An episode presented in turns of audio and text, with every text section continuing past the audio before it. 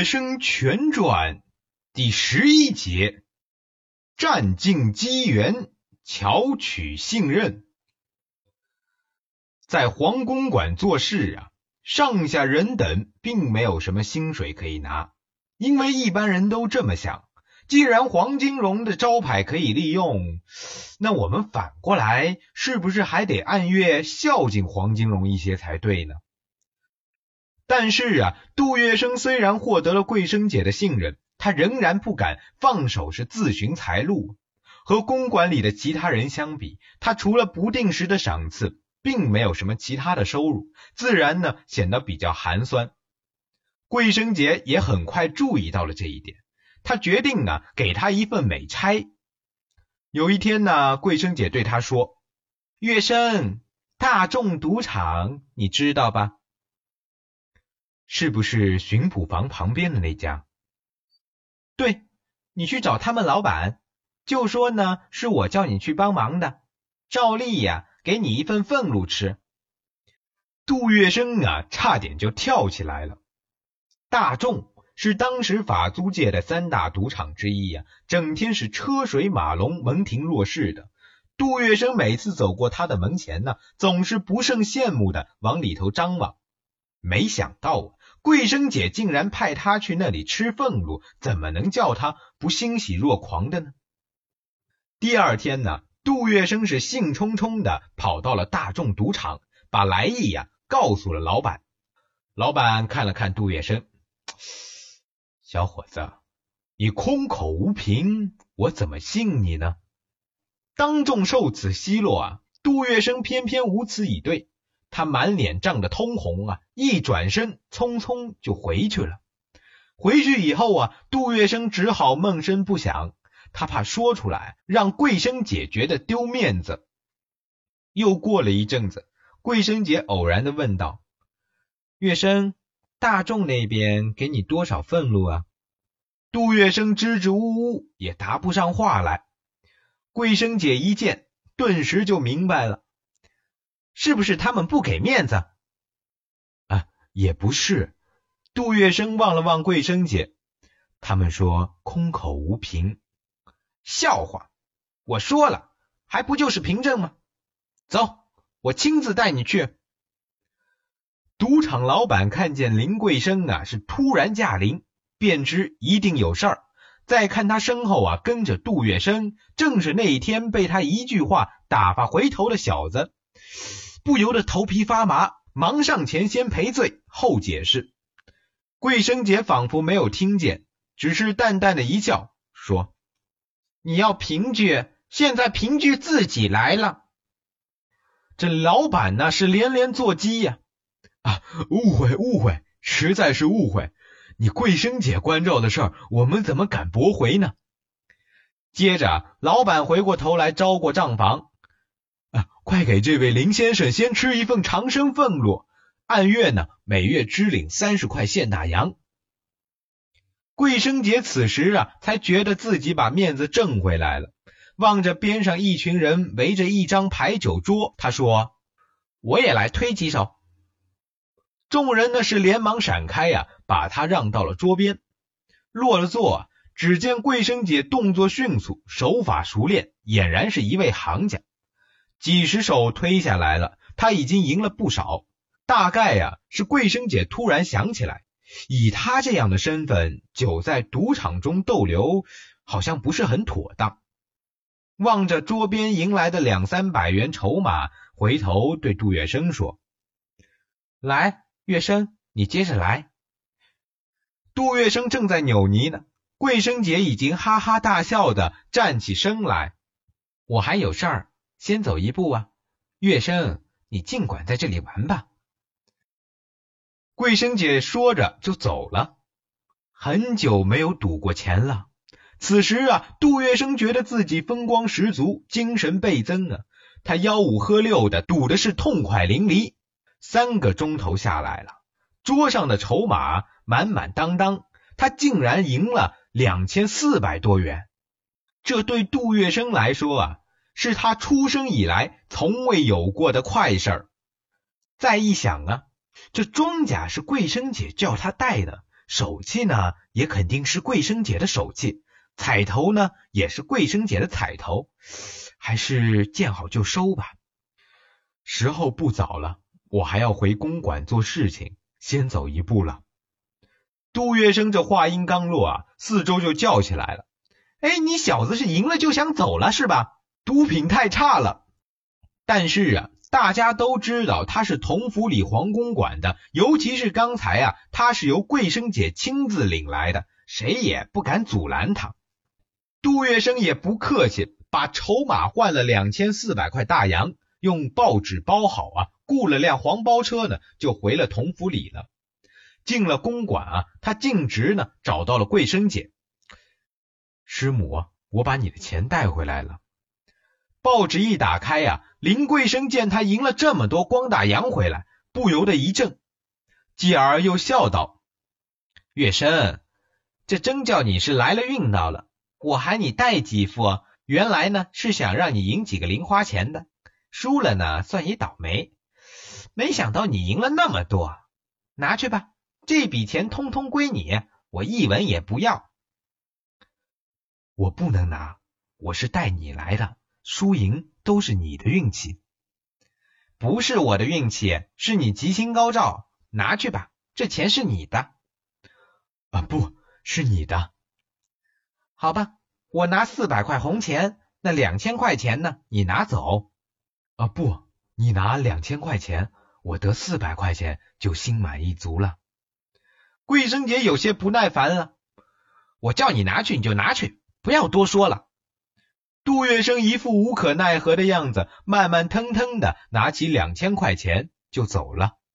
其实啊，他的心里像抹了蜜一样甜。当天晚上啊，林桂生就把这件事情告诉了黄金荣。月笙那个小光棍儿，你给他那么多钱干什么？即使要给，也应该叫他存起来。不要乱花掉！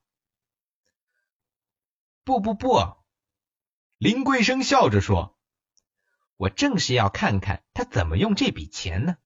再说这杜月笙啊，捧着两千块钱，欢天喜地的回到了灶铺间，进门就说：‘啊，祥生要不要钱呢？’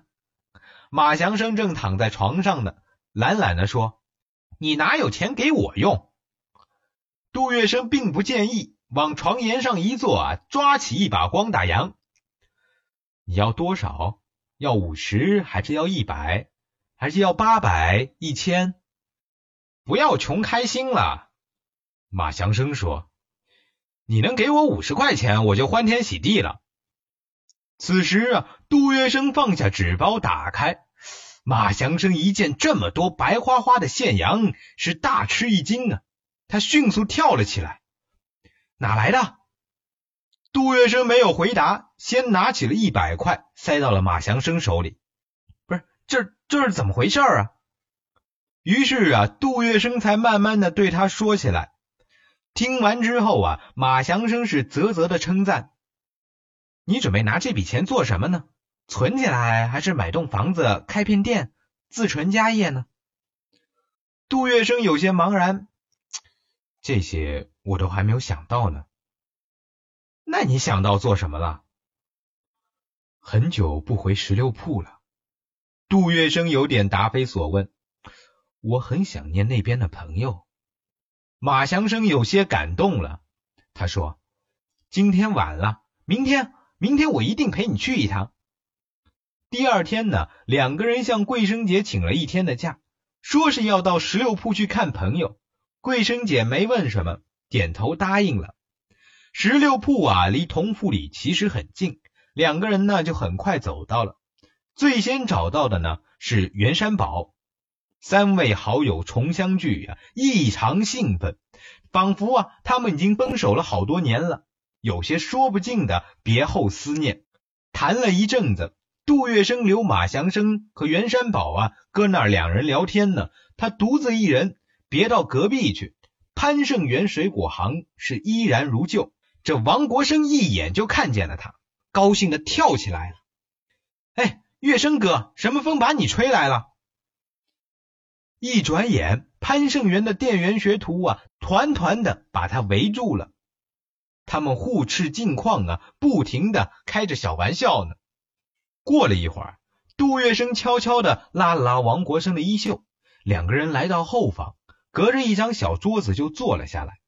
杜月笙是面容严肃，语调恳切的说：“国生，以前我有很多事情对不起你。”王国生是心头一热，他说：“什么了不起的事儿？亏你记性这么好，到现在还记在心头上。”杜月笙感激的看了他一眼，说道：“我知道你不介意的，不过我每天夜里都会想起来，你自己的境况也并不好。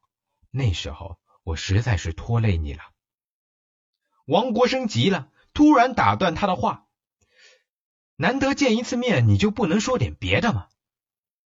好吧，杜月笙说：“不过这钱还是要还给你的。”王国生大感惊异啊，因为杜月笙递给了他一张纸条，上面是杜月笙所欠的公款，虽然只有五十多块，却分门别类标记的很清楚。你是小本生意，要是遇到店员都是我这样的，你不早得关门了？说着，杜月笙递过两百块大洋。你这是干什么？王国生望着手里的钱，给那么多干嘛呀？你这是小店，应该多添点货。这算是你加入的股本？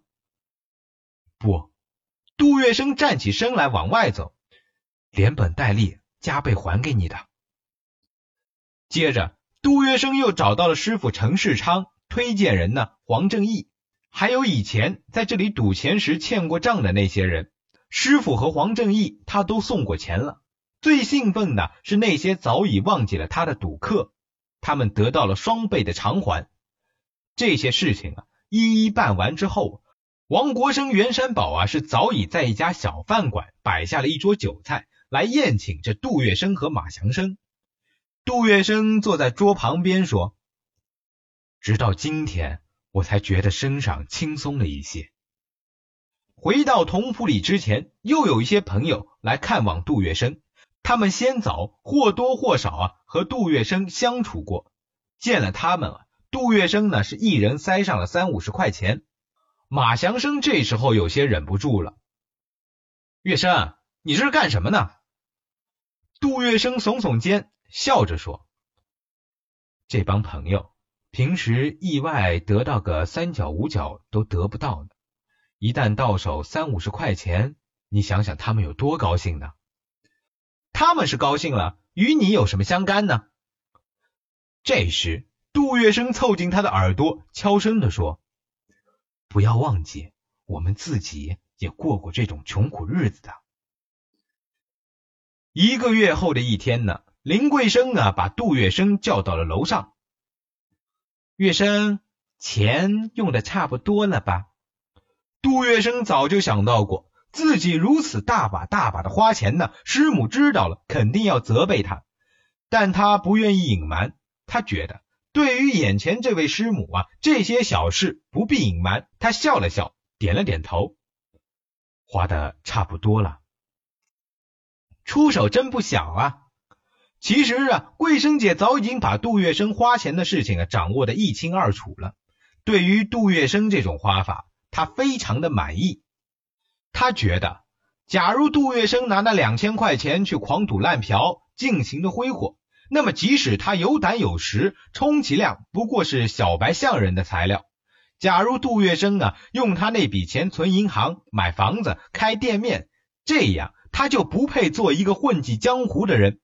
他花大笔的钱去清理旧债、结交朋友，这是在树信义、树招牌，等于是说啊。他不但要做个江湖之人，而且要做江湖的人上人。从这一点，桂生姐就断定了，他是皇宫馆里最需要的得力帮手，一定要好好培养他，扶植他。杜月笙的位置啊，又开始上升了。有一些棘手的事情啊，桂生姐总是首先想到他。杜月笙当然不会把自己的真实想法告诉林桂生的。无论他和桂生姐的关系发展到什么地步，他都不会也不敢把自己要取代黄金荣的想法告诉林桂生。杜月笙明白，桂生姐对于他，一呢是爱于才，希望能为皇家找到一位文武双全的大将；二呢就是为了报复那个花蝴蝶一样的黄金荣。这些都再清楚不过的表明，林桂生啊依然是黄金荣的女人。想到这里，杜月笙心头不由得那么一紧。那么我杜月笙在中间究竟扮演什么角色呢？他不愿意再想下去了。这一天下午，黄金荣和桂生姐都出去应酬了。杜月笙啊，跟公馆里吩咐了几句，信步的走出了皇宫馆。至于去哪里，为什么出来，杜月笙都不知道。他只是觉得有些憋闷，要出来透透气。杜月笙漫无目的的走着，已经很久没有来到街上了。但杜月笙啊，丝毫没有什么新鲜感。对于来来往往的车辆、行人和身边发生的事情啊，是一点也提不起兴趣。他的脑海里浮浮沉沉的，全是皇公馆里里外外的影子。什么时候我才能有自己的公馆呢？一想到他有可能一辈子守在皇宫馆，当一个谋士、一个心腹，围着黄金荣和林桂生转来转去，他就觉得极度的恐惧和破灭。甚至林桂生那一间让他一度乐得不可开支的卧室啊，此刻也变成了爬不出来的无底深渊。床上风韵宛然的林桂生啊，也变得面目狰狞，笑脸上那排雪白的牙齿啊，像是要把杜月笙一口咬住切碎。那温软的双臂呀，也就像是盘在杜月笙腰间项颈上的两条毒蛇。杜月笙是陡然一惊啊，从方才的恍惚中清醒过来，他一定要离开同府里，另设门户，住在自己的公馆里，否则他就会被死死的困在桂生姐身边，给那个瘪三相的打手当一辈子帮头，永无出头之日。正想着，杜月笙的双脚不由得在一条弄堂口停住了，他已经来到了一家妓院晚春楼的门前了。杜月笙转身冲下楼去。半个小时前，杜月笙推开晚春楼的一间包房的门，里面呢，两个浓妆艳抹的姑娘正在等着他呢。杜月笙是铁青着脸走了进去，但他没有看到预想中的慌乱。两个姑娘是一左一右，笑得像花一样的走上前来，各自呢抱住他一条胳膊，把自己松软的胸脯是紧紧的贴了上来。第二天。杜月笙又出现在另一家妓院门口，林桂生呢，终于发现了杜月笙的变化。不过，他认为杜月笙只不过是好色罢了。的确，杜月笙一生好财好色，但是这一次，杜月笙并非是为了色，其实他是在女人的身上一遍一遍的操练着征服和支配的欲望。